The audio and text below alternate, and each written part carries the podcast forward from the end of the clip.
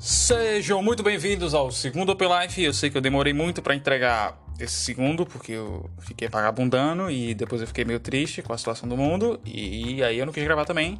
Mas eu sou Alexander Borges e sejam bem-vindos novamente, porra, faltamos! No episódio anterior eu contei para vocês mais ou menos como foi a história do meu primeiro show e nesse segundo agora eu vou continuar meio que a história e falar um pouquinho como foi meu início e minhas primeiras impressões no stand-up. Morava em Gravatar no meu primeiro show, né? Mas eu acabei dando a sorte de me mudar de volta para a região metropolitana de Pernambuco, pouco tempo depois que eu fiz esse show. Aí, oi, gato. É um filho da puta. Peraí que eu vou abrir a porta para ele. Como eu ia dizendo, eu dei a sorte de me mudar novamente, de volta, aliás, para região metropolitana de Pernambuco. Isso me ajudou muito porque era muito difícil fazer show morando em Gravatar, difícil e caro. Então me ajudou bastante voltar para a região metropolitana. E eu saí do interior, né, de Pernambuco e fui para o interior da região metropolitana, que é a gloriosa Paulista. Para situar a galera que não é de Pernambuco e escuta meu podcast, porque eu sou muito famoso e eu tenho diversos públicos pelo Brasil. Paulista ele fica meio distante de, de Recife e Olinda, que são o ponto central onde rola os shows, tá Só rola show aqui em Pernambuco, basicamente nessas duas cidades, Recife e Olinda. Porra, e era trampo para chegar no show, porque a maioria dos shows mesmo eu tinha que pegar no mínimo três ônibus e sair de casa. O show era 8, 8 e meia, aí eu saía de casa umas 5 horas da tarde, ia lá e chegava umas sete e meia por aí no lugar, lugar do show, que eu gosto de chegar mais cedo para sentir a plateia, ver, ver, se tem plateia também, né? Que às vezes nem tem. Mas gosto de chegar cedo, fazia o show tal, aí terminava às 10 horas. Aí eu voltava para casa, chegava meia-noite, meia-noite e meia, beirando pegar Bacurau para poder chegar em casa. Então era bem trabalhoso, mas como eu era desempregado, fazia nada, não tinha namorado, não tinha porra nenhuma, o gato tá minha de novo, mas deixa eu terminar o raciocínio. Eu não tinha nada para cuidar nem, para fazer. Já tinha terminado a escola, então eu foquei tudo no stand-up naquela época. Tendo em vista que sou uma pessoa altamente assaltável, eu tomava certas precauções para não ser roubado. Eu não levava o meu celular, porque era nele que eu escrevia e fazia tudo. Então eu não podia, poderia perder ele. Meu glorioso LGzinho naquela época. E não levava o celular e eu só levava comigo o dinheiro da passagem. 10 reais, que era a passagem de ida, a passagem de volta, e sobrava as moedinhas, aí eu comprava, sempre comprava um house, para não ficar falando com bafo na cara da galera. No meu segundo show fui bem confiante, porque eu tinha ido bem na, na minha primeira apresentação, então eu já achei que era o gênio domável do stand-up. Fui bem confiante, me fudi, obviamente, porque eu percebi que algumas piadas que eu tinha não estavam prontas ainda, elas não tinham punch, e o punch na estrutura de escrita de uma piada ela é a parte que as pessoas devem rir, então é bem importante. E eram só ideias engraçadas, mas que não estavam prontas ainda. E isso foi o que me, os profissionais me ajudaram. E também eu ainda muito nervoso e muito tímido, eu entregava as piadas de uma maneira horrível e, e isso quando eu conseguia falar elas bem.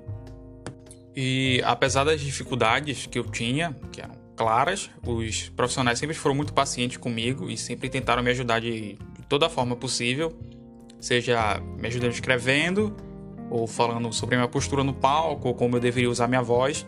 E essa é uma parada que eu admiro muito no stand-up, que apesar de você subir sozinho no palco, toda a parte que vem, vem antes de você subir no palco, você recebe muita ajuda dos caras, porque eles compreendem, sabe? Eles sabem como é ruim você subir no palco, se fuder e não fazer ninguém rir. Não cumprir o seu objetivo. Então, essa é, apesar de você subir sozinho, essa ajuda que você recebe antes é muito importante e é uma coisa que eu admiro muito no stand-up. Por causa desses meus problemas de iniciante, os meus primeiros shows eles foram marcados por muitos altos e baixos. Eu fazia um show muito legal, muito alto, mesmo com as dificuldades que eu tinha de me comunicar, era muito bom. E às vezes até a galera entendia como piada, então era bem legal. Eles viam que eu tava nervoso e eles meio que falavam: Ah, tá, tá legal, ele tá nervoso, mas ele, ele tem certo talento, aí ele, a galera aceitava. Ou era um show muito ruim, que ele começava ruim já, aí como eu não tinha nenhum, nenhuma experiência, aí eu ficava tipo: começou ruim, eu já desesperava e começava a cagar mais ainda no palco. Mas uma coisa que sempre me deixava tranquilo é que apesar de eu ter vários shows ruins no início, eu sempre conseguia fazer a galera rir. Não toda hora, mas eu nunca saí, tipo, na água. Na água, na... quando dá água no stand-up, é quando você vai lá no, no, Vai fazer o show e não recebe quase risada nenhuma ou nenhuma risada, só água. Então eu nunca dei uma água muito forte. Mesmo nos shows ruins, eu sempre consegui tirar algumas risadas pelo talento e nem tanto pela técnica. Era mais uma coisa que que eu tinha um certo talento meio bruto no, no começo, até hoje é assim, mas nada muito técnico nem nesse sentido. Também teve uma época que eu trocava muito de texto, porque eu fazia o Fábrica de Piadas, que é a noite de teste dos comediantes aqui de Recife. E como era teste, eu achava que sempre que, que eu fosse participar, eu tinha que aparecer com um texto novo. Só que como eu era um Open muito iniciante, não tinha essa obrigação. Mas eu gostava sempre de escrever coisa nova e ir lá e testar, mas isso acabava atrapalhando o meu, meu desenvolvimento e o desenvolvimento dos meus, dos meus textos. Aí, o, acho que foi, foi Drailton. Drailton Oliveira, comediante aqui de Recife, ele chegou pra mim, pô, velho, tu...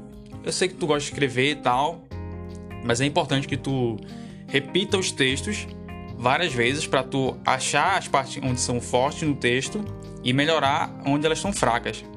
E como tu é open, ainda não tem essa obrigação de estar tá trocando texto toda hora. E nessa época que eu trocava muito de texto, eu dei a sorte, mais ou menos, de fazer um show com o Rodrigo Marques. E como eu tinha falado com ele no Instagram, ele foi super gentil comigo. E na época ele era a minha referência profissional, não de escrita ou, ou performance, mas era o cara que tava na Copa do Cabral e tudo mais, veio daqui, então ele era meio que minha referência. Eu queria mostrar serviço para ele. E como eu trocava muito de texto e não estava habituado com o texto que eu fiz no dia, eu me fudi, tava nervoso e a dicção atrapalhou bastante. E foi um show bem, bem, bem, bem, bem mais ou menos. Mas no final eu pedi pra tirar uma foto com ele. Nessa foto eu tô com uma puta cara de bunda e a cara dele meio grog, porque ele já tinha bebido muita cerveja. E ele falou para mim, putz, velho, não. O foda é que eu não consegui entender. Ele falou que ele não conseguia entender o que eu falava. Aí eu me fundi, tá ligado? Foi esse dia que eu percebi, foi, acho que foi o pior dia que eu tive sobre isso de dicção. Aí foi esse dia que eu dei um baixo e comecei a estudar a estudar como melhorar a dicção e comecei a treinar a falar a partir desse momento, que eu tomei no cu na frente dele, eu tava tão nervoso que eu nem, nem comentei nada que tinha falado com ele no Instagram e, foi por causa dele que eu comecei e tal, mais ou menos. Mas é isso aí. Um dia eu faço um show legal com ele. Vou mostrar o, o meu valor para o senpai. Foi nesse tempo que eu comecei a estudar sobre dicção, como melhorar minha dicção, e também comecei a estudar sobre o stand-up em si. Eu comprei o livro do Léo Lins, que é o Segredos da Comédia Stand-Up. Comecei a ler ele e se você está começando ou pretende começar, é um livro excelente. Eu indico a leitura. Vai te ajudar bastante a não tomar no cu, principalmente nesse início que é bem fácil isso acontecer. Então, busque conhecimento, como diria o ET Bilu. Bom, eu acho que não é o ET Bilu, mas é, é um outro ET. Eu acho que é, é o ET que fala Bina, né? É, é o ET que fala Bina, certeza. Daí nessa época que eu comecei a estudar mais a fundo o stand-up, eu percebi uma melhora gradual nas minhas apresentações e tava com a constância legal, até que por isso me chamaram para me apresentar na Quarta do Riso, que é a noite mais velha de stand-up do Brasil e era a melhor noite de se fazer também aqui. Eu quero estrangular esse gato, não, eu não quero matar ele nem nem fazer ele sofrer. Só queria que ele pelo amor de Deus, calasse a boca. Tá foda hoje, irmão. Como eu tava falando, eu fui chamado a fazer a Quarta do Riso, que é a noite mais antiga de stand-up do Brasil, então ela é bem consolidada e sempre tinha público.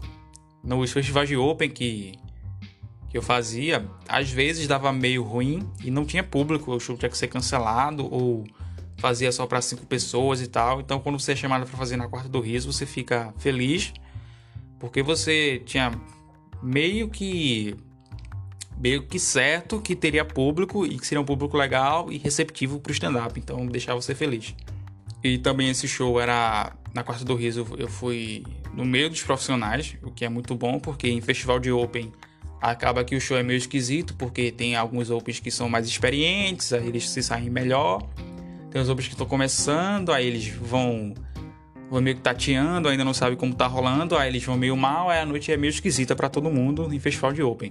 Quando você faz com um profissional mesmo, ele já tem experiência e o texto dele já foi testado várias vezes, então é bem mais fácil a noite ser, ser constante. E você pegar o público mais alto, ele geralmente coloca um open no meio para ele não se fuder muito, porque no início a plateia tá muito fria e no final ela pode estar tá muito cansada. Então ele sempre coloca um open no meio e é para ajudar o, o novo cidadão nessa profissão. Eu lembro que nesse show eu fui muito bem, tanto que foi a primeira vez que eu ganhei alguns seguidores no Instagram.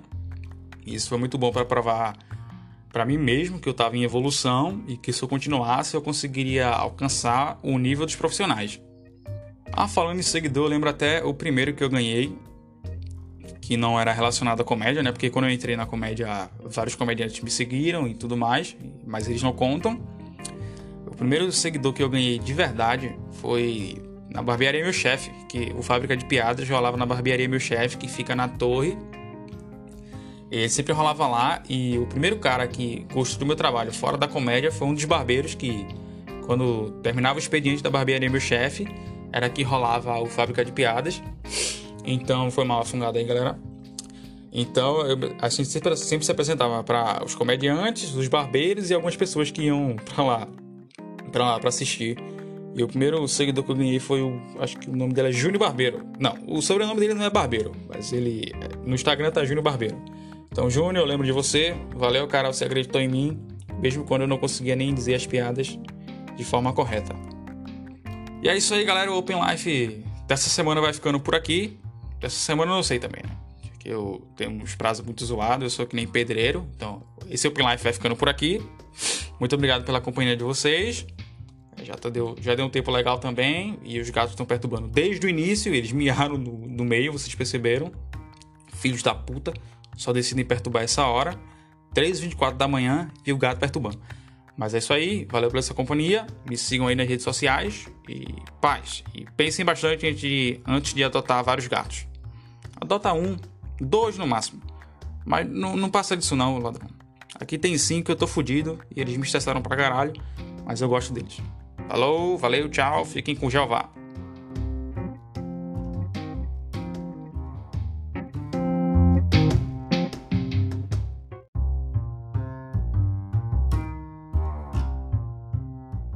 Testando, testando o áudio, testando. E aí, me aí, arrombado? Fala aí, meu. Esta fera, meu. É, galera. Tá tentando gravar aqui, meu. E o gato filha da puta não deixa, meu. Esta fera, meu. Vou estrangular esse gato até a morte, meu. que foi, cara? Já vou aí abrir a porta, vagabundo.